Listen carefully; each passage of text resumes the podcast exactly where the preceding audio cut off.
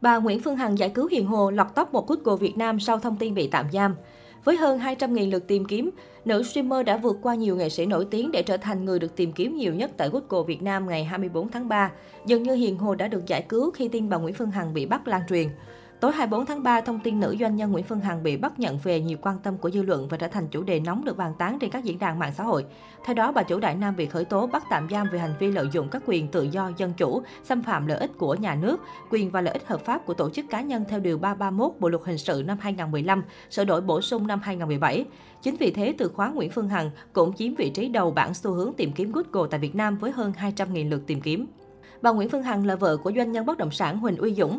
Năm 2020, ông Dũng chính thức rút lui khỏi thương trường, nhường quyền điều hành công ty cổ phần Đại Nam cho vợ. Không chỉ là doanh nhân, bà Phương Hằng còn là streamer nổi tiếng tại Việt Nam khi liên tục phát trực tiếp trong khoảng thời gian dài, cùng lượng người xem kỷ lục. Nữ CEO thường xuyên livestream trên các nền tảng Facebook, YouTube và TikTok với chủ đề tố cáo một số nhân vật như Thủy Tiên, Trấn Thành, Hoài Linh, Đàm Vĩnh Hưng làm từ thiện thiếu minh bạch hay chuyện đầu tư của ca sĩ Vi Oanh. Cụ thể, bà Phương Hằng từng gọi tên nghệ sĩ Hoài Linh vì cho rằng nam danh hài có mối quan hệ thân thiết với ông Võ Hoàng Yên. Chưa kể, hồi tháng 5 năm 2021, nữ doanh nhân tố nam nghệ sĩ ngâm tiền từ thiện, ủng hộ đồng bào miền Trung bị ảnh hưởng bão lũ. Ngay sau đó, nghệ sĩ Hoài Linh đã đăng tải clip nói rõ nguyên nhân chậm trễ và thực hiện giải ngân số tiền 15,2 tỷ đồng trong gần một tuần.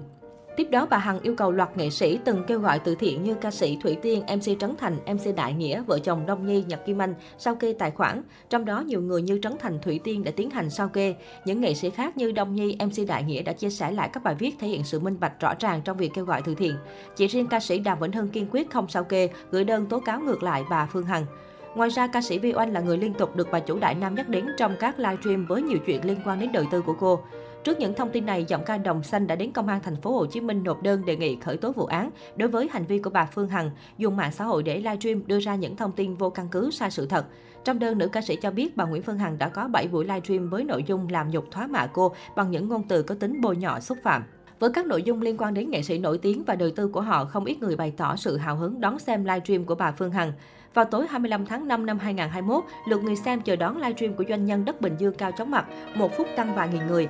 Bà Phương Hằng chưa xuất hiện trên livestream đã có gần 30.000 lượt xem và sau 20 phút đã có 100.000 người, thu hút hơn 310.000 người xem trên hai tài khoản Facebook và 161.000 người xem trên YouTube. Và những cây phát lại thì bà Nguyễn Phương Hằng thu về khoảng 500.000 người xem trực tiếp trên cả ba tài khoản chính thức. Đây được xem là kỷ lục livestream có người xem cùng lúc cao nhất nhì của làng streamer Việt Nam. Trước đó, streamer chia sẻ đi nắng nổi tiếng trên mạng xã hội cũng chỉ đạt con số hơn 126.000 lượt xem cùng lúc. Độ Missy, người được nhiều fan gọi là streamer số 1 Việt Nam cũng từng nhận nhiều chú ý khi thu về hơn 242.000 lượt người xem cùng lúc cho livestream trên nền tảng YouTube hồi năm 2020.